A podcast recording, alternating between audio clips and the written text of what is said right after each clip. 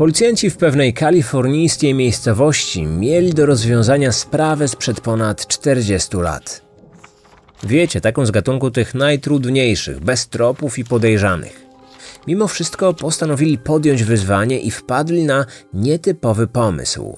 Oddali głos samej ofierze. To 13-letnia Linda miała przedstawić swoją historię i przekonać świadków lub być może samego sprawcę, aby zgłosili się na policję.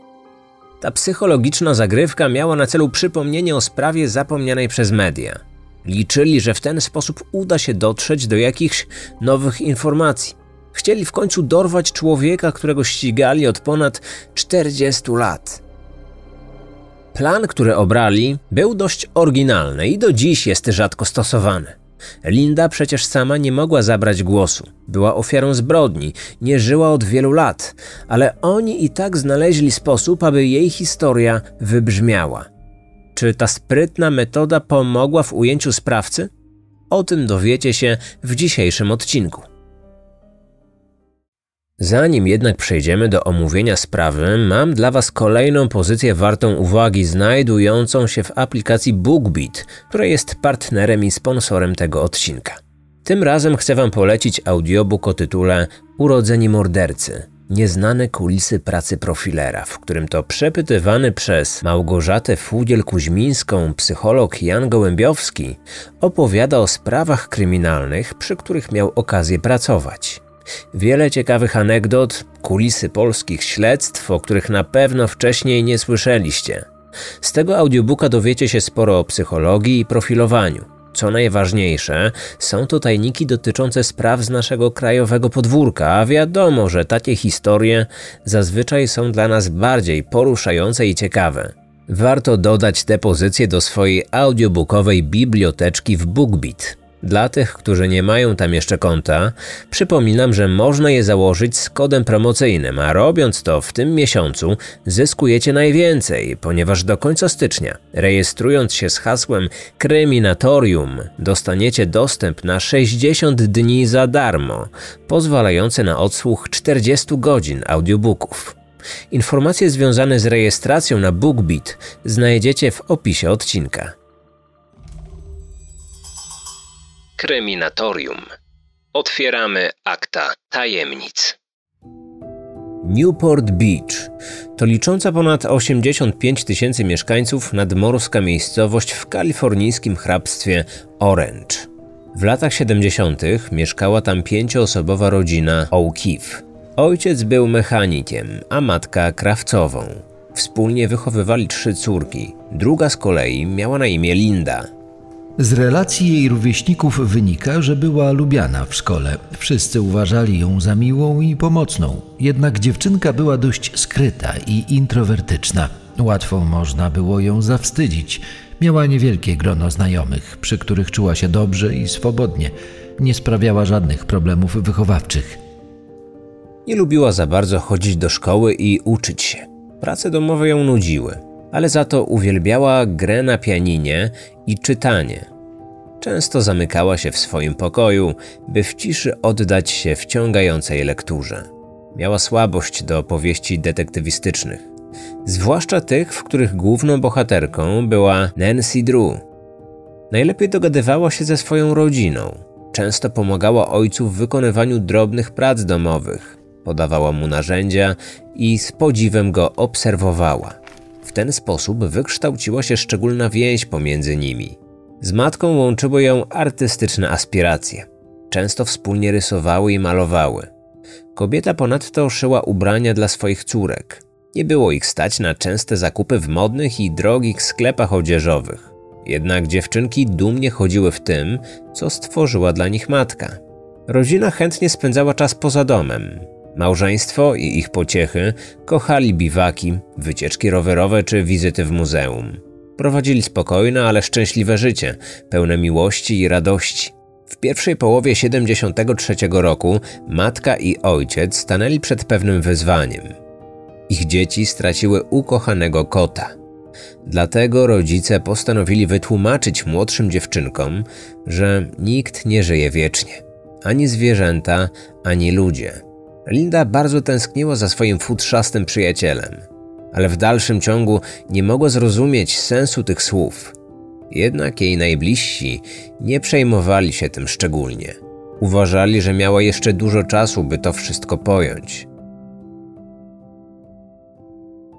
6 lipca 1973 roku Linda i jej młodsza siostra miały wakacje. Jednak jedenastolatka uczęszczała na zajęcia w szkółce letniej. O godzinie ósmej wyszła z domu. Tego dnia była ubrana w białą sukienkę w kwiaty i niebieskie elementy, którą uszyła jej matka. Na nogach miała białe skarpety i ciemno-niebieskie trampki z jasnymi paskami. Długie brązowe włosy związała w kucyka. Na ramię zawiesiła torbę z motywem amerykańskiej flagi. Do szkoły zazwyczaj jeździła rowerem, ale tamtego poranka jej nauczyciel, który mieszkał w sąsiedztwie, zaoferował podwiezienie. Dziewczynka chętnie skorzystała z propozycji. Dotarła na zajęcia. Na przerwie wymknęła się na chwilę ze szkoły.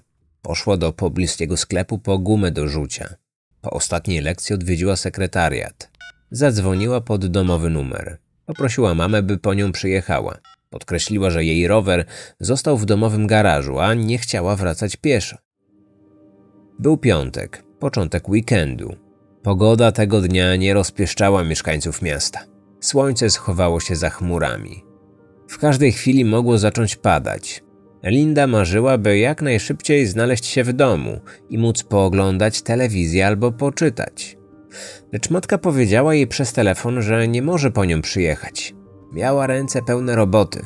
Musiała ogarnąć wiele zamówień krawieckich i oprócz tego ugotować obiad dla rodziny. Jedenastolatka była zawiedziona. Zaczęła płakać, ale mimo to jej szloch nie namówił zapracowanej matki do zmiany zdania. W końcu Linda wielokrotnie wracała do domu pieszo, bez nadzoru osoby dorosłej, podobnie jak wielu jej rówieśników. W okolicy dzieci często chodziły same ulicami, biegały gdzie tylko chciały aż do późnych godzin. Nigdy nic złego im się nie przytrafiło. Nikt ich nie porywał czy nawet nie zaczepiał. Nasze miasto uchodziło za bezpieczne.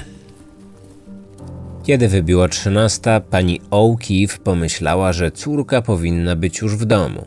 No chyba, że po drodze spotkała jakąś koleżankę. Być może ktoś zaprosił ją do siebie na zabawę. Kobieta chwilę odczekała. Jednak kiedy jedenastolatka wciąż się nie zjawiała, zadzwoniła do kilku zaprzyjaźnionych rodzin. Od każdej z nich usłyszała, że jej córki tam nie było. Po powrocie ojca z pracy, rodzina zaczęła jej szukać. Kobieta wsiadła w jedno auto, a jej mąż i najstarsza córka w drugie. Przeczesali ulice znajdujące się na trasie pomiędzy domem a szkołą, a później całą dzielnicę. Nigdzie nie było po niej śladu. Po powrocie skontaktowali się telefonicznie z kilkoma osobami, które teoretycznie mogłyby coś wiedzieć o miejscu jej pobytu.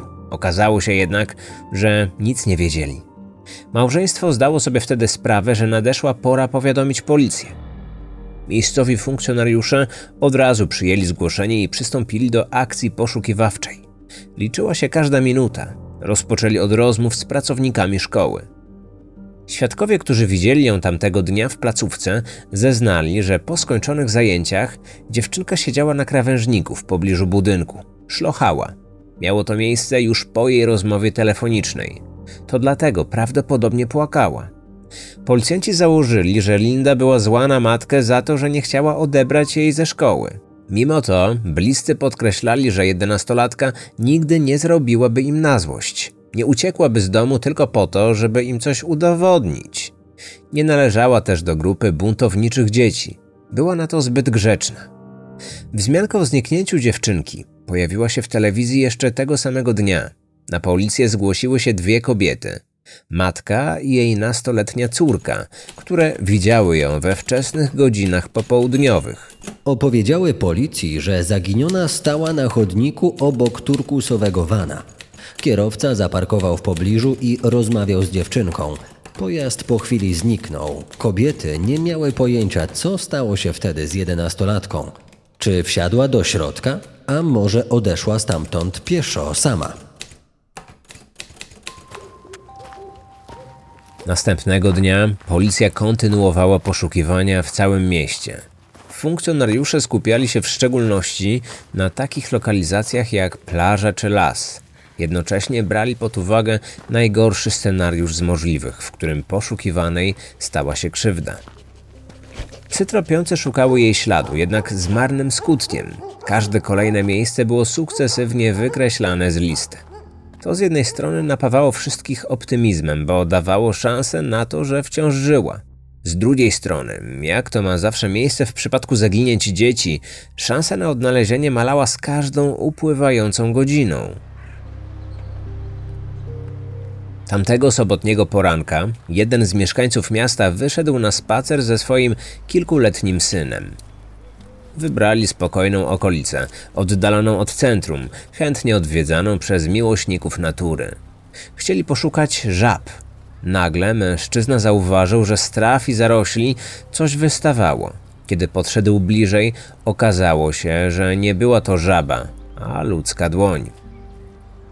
Drobna, prawdopodobnie dziecięca. Była ona częściowo zasłonięta roślinami. Postanowił je odgarnąć, aby się lepiej przyjrzeć. Wtedy dostrzegł dziewczynkę. Leżała na ziemi z zamkniętymi oczami. Nie ruszała się.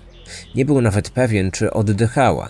Były to czasy bez telefonów komórkowych. Aby powiadomić odpowiednie służby, przypadkowy spacerowicz musiał wrócić do domu. Zrobił to natychmiast, zabierając ze sobą syna. Odchodząc, miał nadzieję, że karetka pogotowia w mgnieniu oka dotrze na miejsce, a lekarze uratują to dziecko. Ale ratownicy nie mogli już tego zrobić. Po przybyciu stwierdzili zgon. Dziewczynka nie żyła prawdopodobnie od co najmniej kilku godzin. Nie miała przy sobie legitymacji szkolnej, ale śledczy, którzy przybyli na miejsce, domyślali się, kim jest. Ofiara miała na sobie białą sukienkę z niebieskimi elementami. Niedaleko jej ciała leżała porzucona torebka z amerykańską flagą. W środku były jej skarpetki, majtki, przybory szkolne i zabawki. Chwilę później państwo O'Keefe odebrali telefon z policji. Przekazano im tragiczne wieści. Jakby tego było mało, jedno z nich musiało jeszcze dokonać ostatecznej identyfikacji. Matka nie czuła się na siłach. Uważała, że to jej wina. Zastanawiała się, co byłoby, gdyby przyjechała po córkę. I była święcie przekonana, że wtedy Lindzie nic złego by się nie stało. Starsza siostra ofiary również się obwiniała. Słyszała tamtą ostatnią rozmowę pomiędzy jedenastolatką a matką. Miała prawo jazdy i samochód, ale nie przyszło jej wtedy do głowy, by pojechać po dziewczynkę. Teraz bardzo tego żałowała. Ojciec przez całą drogę do prosektorium miał nadzieję, że to wszystko okaże się pomyłką, że nie zobaczy na stole sekcyjnym swojego dziecka. Niestety to nie był zły sen, a koszmarna rzeczywistość. Harmonijne życie całej rodziny nagle legło w gruzach. Wszyscy mieli tylko nadzieję, że policja szybko złapie zabójcę. W międzyczasie czekali na wyniki autopsji, na potwierdzenie, że dziewczynka za bardzo nie cierpiała w swoich ostatnich chwilach. Choć już pierwszy rzut oka na obrażenia zewnętrzne pozwalał na wyciągnięcie zupełnie innych wniosków. Nie wiadomo, co dokładnie znalazło się w raporcie z sekcji zwłok. Do prasy wyciekło tylko kilka podstawowych informacji. Dziewczynka zmarła w wyniku uduszenia. Opinia publiczna nie dowiedziała się, co było narzędziem zbrodni. Czy zabójca użył jakiegoś przedmiotu, a może wyłącznie własnych rąk. Natomiast nie ma wątpliwości, że przed śmiercią została brutalnie wykorzystana seksualnie. Udało się zabezpieczyć ślady nasienia sprawcy. Na skórze ofiary widniały liczne zadrapania, świadczące o tym, że Linda próbowała się bronić. Do śmierci doszło pomiędzy północą a drugą nad ranem, czyli około 12-13 godzin po tym, jak dwie osoby widziały ją rozmawiającą z kierowcą turkusowego wana. Co działo się w międzyczasie? Śledczy mieli nadzieję, że wkrótce się tego dowiedzą.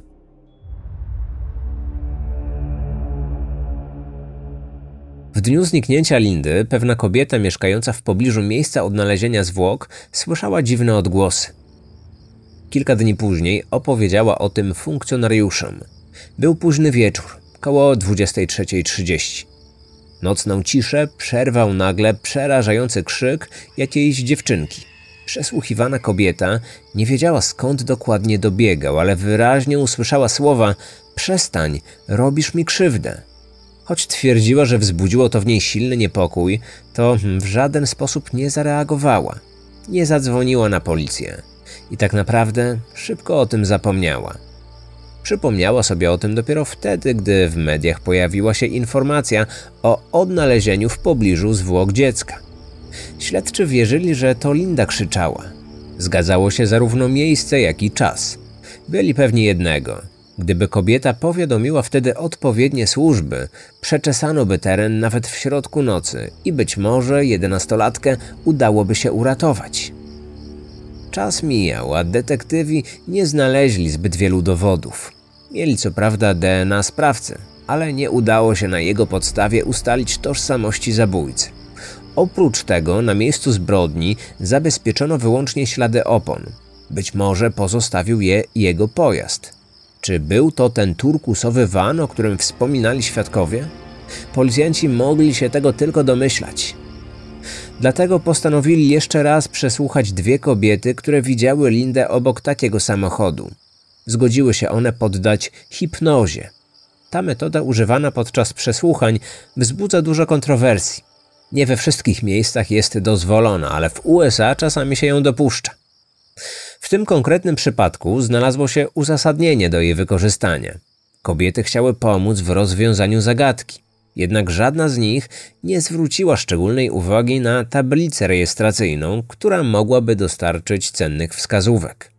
Dzięki niej śledczy namierzyliby właściciela, a mógł nim być zabójca lub jakaś inna osoba z nim powiązana. Jednak kobiety nie potrafiły przypomnieć sobie numerów rejestracyjnych. Zamiast nich podały rysopis kierowcy. Rysownik sporządził portret pamięciowy. Przedstawiał on białego, młodego mężczyznę o opalonej skórze i charakterystycznych brązowych lokach. Wizerunek opublikowano w mediach. Od tego momentu ludzie w okolicy zaczęli się uważnie przyglądać sobie nawzajem. Zwracali szczególną uwagę na młodych, opalonych mężczyzn oraz na turkusowe lub niebieskie wany.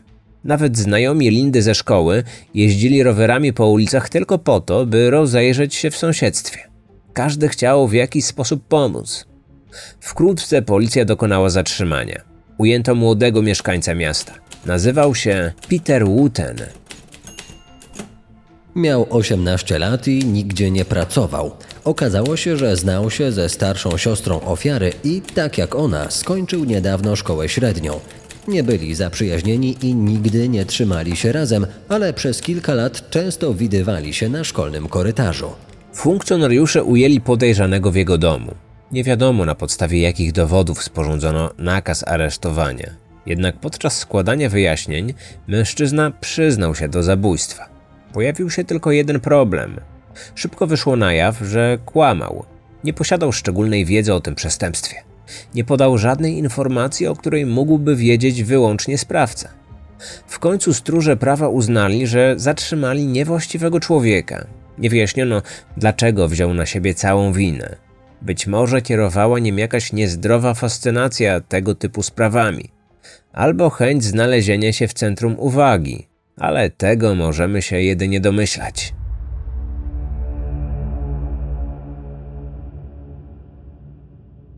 Śledczy wobec braku nowych dowodów i tropów mieli związane ręce. W amerykańskim prawie istnieje pojęcie cold case.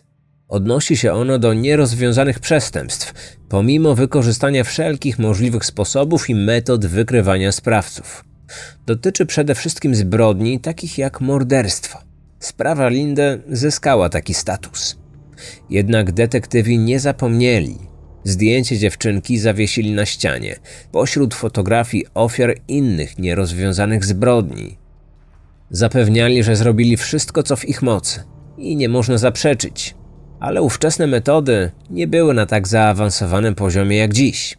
Wykorzystali wszelkie możliwe w ich czasach narzędzia, ale okazały się one zwyczajnie niewystarczające. Do sprawy wrócono w latach 90.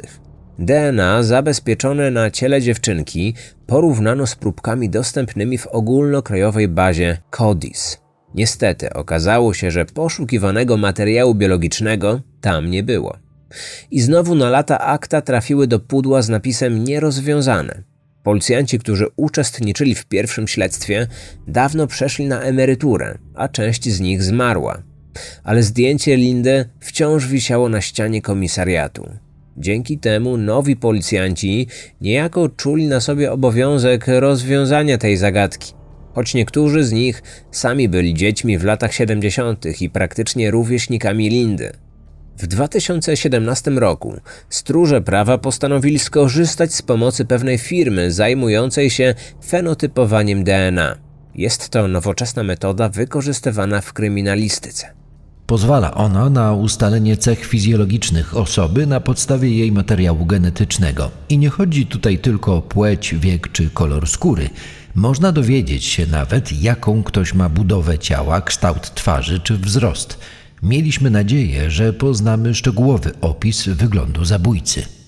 Choć minęło już kilka dekad i sprawca z pewnością się postarzał, to i tak mogło się to okazać przydatne. Na przykład, gdyby udało się ustalić jakieś szczególne cechy jego wyglądu. Ta metoda sprawdziła się w przypadku innego zabójstwa sprzed lat, więc śledczy z Kalifornii byli pełni nadziei. W ten sposób wkrótce sporządzili nieco pełniejszy portret podejrzanego. Wiedzieli, jak mógł wyglądać w 1973 roku i dzięki progresji wiekowej, jak mógłby wyglądać współcześnie. Biały mężczyzna o niebieskich oczach i brązowych, kręconych włosach, prawdopodobnie z piegami na twarzy. W chwili dokonania zbrodni miał około 25 lat. Był przeciętnej budowy ciała. Ten wizerunek blisko pokrywał się z portretem pamięciowym, sporządzonym wiele lat wcześniej dzięki zeznaniom dwóch kobiet. A to utwierdziło detektywów w przekonaniu, że kierowca wana i zabójca to jedna i ta sama osoba. Opublikowanie nowego rysopisu w mediach nie przyniosło oczekiwanych rezultatów. Nikt nie zgłosił się na policję z nazwiskiem czy inną cenną informacją. Choć o całej sprawie na nowo zrobiło się głośno, to śledztwo nie ruszyło z miejsca. Właśnie wtedy zdeterminowani detektywi postanowili zrobić coś nietypowego. Chcieli poruszyć sumienie sprawcy lub innych potencjalnych świadków, którzy z jakichś przyczyn nigdy nie zgłosili się na policję. Pomyśleli, że najlepszy efekt wywoła to, jak ofiara do tych osób sama przemówi. Pewnie zastanawiacie się teraz, jak mieli to zrobić, skoro Linda od wielu lat nie żyła. Ale oni znaleźli na to idealny sposób. Na profilu policji Newport Beach na Twitterze opublikowano serię postów napisanych w pierwszej osobie liczby pojedynczej. Zupełnie tak, jakby ofiara osobiście opowiadała wszystkim, co takiego przytrafiło jej się tamtego tragicznego dnia. Akcja ruszyła w lipcu 2018 roku, w rocznicę jej śmierci. Wszystko działo się pod hashtagiem Linda's Story, czyli historia Lindy. Pierwszy post brzmiał następująco. Cześć, Jestem Linda O'Keefe lub Linda N. O'Keefe, jeśli zdenerwuję mamę. Dziś mija 45 lat, odkąd zaginęłam w Newport Beach. Zostałam zamordowana, a moje ciało znaleziono w Back Bay. Nigdy nie złapano mojego zabójcy. Dziś opowiem Wam moją historię. W kolejnych postach pojawił się opis jej ostatniego dnia na podstawie tego, co przed laty udało się ustalić funkcjonariuszom. Niektóre z nich opatrzono fotografiami dziewczynki. Na jednym stoi obok swojego roweru, który 6 lipca 1973 roku został w garażu.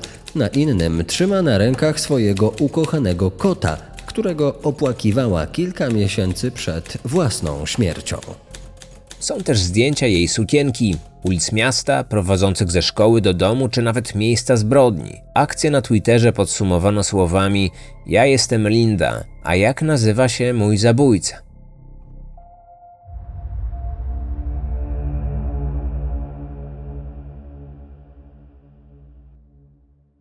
Odpowiedź na to pytanie chcieli znać wszyscy: bliscy, mieszkańcy miasta i śledczy. Rodzina ofiary nigdy nie otrząsnęła się z tej tragedii. Ich świat legł w gruzach.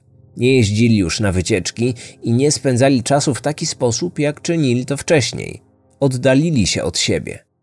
Rodzice przestali praktycznie w ogóle wychodzić z domu, nie licząc sytuacji, gdy było to konieczne. Najgorzej radziła sobie matka. Do końca życia obwiniała się o śmierć córki. Żałowała, że po nią nie pojechała. Matka i ojciec zmarli, nie mając pojęcia, kto zabił ich dziecko. Siostry Lindy też straciły nadzieję, że pewnego dnia poznają prawdę. Lecz niespodziewanie zadzwonił do nich policjant, który przekazał im zaskakującą informację. Wszystko zaczęło się od tego, że pewien mężczyzna chciał poznać swoje drzewo genealogiczne. Skorzystał więc z oferty firmy, która oferowała takie usługi. Jego DNA umieszczono w bazie danych. Ta firma współpracowała z policją. Pewnego dnia właściciel firmy skontaktował się ze śledczymi w Newport Beach. Przekazał im dane tego człowieka. Funkcjonariusze początkowo myśleli, że musi być to ktoś spokrewniony z zabójcą, ale szybko okazało się, że mieli większe szczęście niż początkowo sądzili. Porównanie próbki z bazy prywatnej firmy do materiału z miejsca zbrodni wykazało, że należały do tej samej osoby, czyli trafili na trop sprawcy. James Allen Neal miał 72 lata i mieszkał w Colorado. Na pozór wydawał się zwyczajnym mężczyzną. Mąż, ojciec, dziadek, a nawet pradziadek. Niegdyś prowadził firmę budowlaną, ale jakiś czas później zbankrutował. W mediach społecznościowych dzielił się swoimi szczęśliwymi chwilami. Na jednym ze zdjęć poprowadził córkę do ołtarza. Na innym, wspólnie z żoną, celebrowali 40. rocznicę ślubu. W obliczu najnowszych doniesień policja wzięła go pod lupę. Chcieli przede wszystkim pozyskać od niego świeżą próbkę DNA, tak żeby mieć niezbity dowód. Początkowo jednak nie zapukali do jego domu. Nie przesłuchali go i nie poprosili, by dobrowolnie oddał im materiał do badania. Kilkuosobowa grupa policjantów z Kalifornii pojechała do Colorado. Przez kilka dni obserwowali jego dom. W trakcie zauważyli, że mężczyzna palił papierosy. Wpadli wtedy na pewien pomysł. James wychodził co chwilę na fajkę, ale zawsze pamiętał, by nie wyrzucać niedopałków w miejscu publicznym. Choć z dużą dozą prawdopodobieństwa zabił i zgwałcił dziecko, to jak na wzorowego obywatela przystało, nie zaśmiecał ulic i chodników. W pobliżu domu nie było jednak śmietnika, więc Peta zabierał ze sobą. Pewnego razu zapomniał się. Niedopałek papierosa wyrzucił na parking w pobliżu marketu, w którym robił zakupy, a my natychmiast go przechwyciliśmy i zabezpieczyliśmy. Niecierpliwie czekaliśmy na taką okazję. Potem przesłaliśmy to do laboratorium. Dzięki pobranej z niego ślinie uzyskano stuprocentową pewność, że ten mężczyzna był zabójcą Lindy. W międzyczasie wyszło na jaw, że miał na sumieniu więcej przestępstw o charakterze seksualnym. Po raz pierwszy policja zatrzymała go w 1966 roku w stanie Kalifornia. Przyłapano go w samochodzie na odbywaniu stosunku seksualnego z małoletnią poniżej wieku zgody. Na przestrzeni kolejnych lat wykorzystał przynajmniej kilka dziewczynek, wszystkie pomiędzy 7 a 13 rokiem życia. Mężczyzna w młodości często zmieniał tożsamość. Właściwie nazywał się James Albert Layton. Pochodził z Kalifornii. W 1973 roku mieszkał około 30 minut drogi od Newport Beach. Po dokonaniu zbrodni wyjechał na Florydę, by w końcu osiąść w Colorado. Jego rodzina nie miała pojęcia o jego mrocznej stronie. O tym, że interesował się dziećmi, które były w wieku jego wnuków. Policja aresztowała go w lutym w 2019 roku w związku z morderstwem Lindy. Mężczyzna otwarcie przyznawał się do wykorzystywania seksualnego dzieci. Tłumaczył, że nie mógł zapanować nad sobą po wypiciu dużej ilości alkoholu. W jego komputerze odnaleziono mnóstwo obrzydliwych plików. Mimo to twierdził, że nie miał nic wspólnego ze śmiercią Lindy, że nawet jej nie znał. Nigdy nie spotkał na swojej drodze, nie zabił, nie zgwałcił. Policjanci wtedy zapytali, jak wytłumaczyłby, że znaleziono jego nasienie na zwłokach ofiary nie potrafił odpowiedzieć. Zasugerował jednak, że może doszło do pomyłki w badaniach, ale śledczy wiedzieli, że na pewno do żadnej pomyłki nie doszło. Przesłuchanie było długie i wyczerpujące, a on nadal przekonywał o swojej niewinności. Przyznał się do wielu innych czynów, ale nie do zabójstwa jedenastolatki. Detektywi zostawili go na chwilę samego w pokoju przesłuchań. Na stole pozostawili zdjęcie zamordowanej dziewczynki. Chcieli sprawdzić, czy chwila w samotności, sam na sam z jego nieżyjącą ofiarą, wywoła w nim jakieś reakcje. Na nagraniu z kamery widzieli, jak zerkał na fotografię. W pewnym momencie wypowiedział następujące słowa: Przepraszam, kochanie, ale to nie ja. Co to mogło oznaczać? Że naprawdę jej nie znał i nie skrzywdził? Śledczy uważali inaczej. A mianowicie, że doskonale wiedział, kim była Linda. Dodatkowo byli przekonani, że przesłuchanie i zdjęcie sprawiły, że wróciły do niego wspomnienia sprzed dekad. Ale chciał się zdystansować od wszystkiego, od zbrodni i ofiary. Więc zaczął grać. Udawał niewinnego. On mógł kłamać, ale nie jego DNA. Oskarżono go o porwanie, zgwałcenie i zabójstwo. Do winy nigdy się nie przyznał. A co za tym idzie, niektóre pytania pozostały bez odpowiedzi. Na przykład, co działo się podczas tych 12 godzin między porwaniem a zabójstwem? Czy w 73 roku jeździł turkusowym vanem? Później prokuratura postawiła mu kolejne zarzuty związane z molestowaniem dwóch dziewczynek z innego hrabstwa w Kalifornii. Do jednego z przestępstw doszło w połowie lat 90., a do drugiego w 2004 roku. Mężczyźnie groziło dożywotnie pozbawienie wolności, ale proces nigdy się nie odbył. Rok później Allen Neal zmarł w szpitalu, do którego został przeniesiony z aresztu śledczego. Był już w sędziwym wieku i w nie najlepszym zdrowiu. Rodzina ofiary szybko pogodziła się z tym faktem. Dla jej sióstr najważniejsze okazało się samo rozwiązanie tej druzgocącej zagadki. Czekały na to tak długo. Pozwoliło im to zamknąć ten trudny życiowy rozdział i ruszyć dalej, choć nigdy nie będą już w stanie zapomnieć. Straciły wtedy nie tylko siostrę, ale również w pewnym sensie rodziców. Zabójca odebrał im tak wiele, więcej niż mógłby przypuszczać. Źródła wykorzystane do stworzenia odcinka. Wpisy z Twittera opublikowane w dniach 6 i 7 lipca 2018 roku przez policję z Newport Beach. Program telewizyjny 48 Hours, odcinek 144 pod tytułem Linda's Story, wyemitowany przez stację CBS 16 października 2021 roku. Artykuł naukowy Kazimiery Juszki i Karoliny Dominiki Dziedzic pod tytułem Kontrowersyjne nowe metody w kryminalistyce, opublikowany w czasopiśmie Studia Prawnoustrojowe nr 55 z 2022 roku. Artykuły z takich portali jak Inside Edition, Daily Pilot i Heavy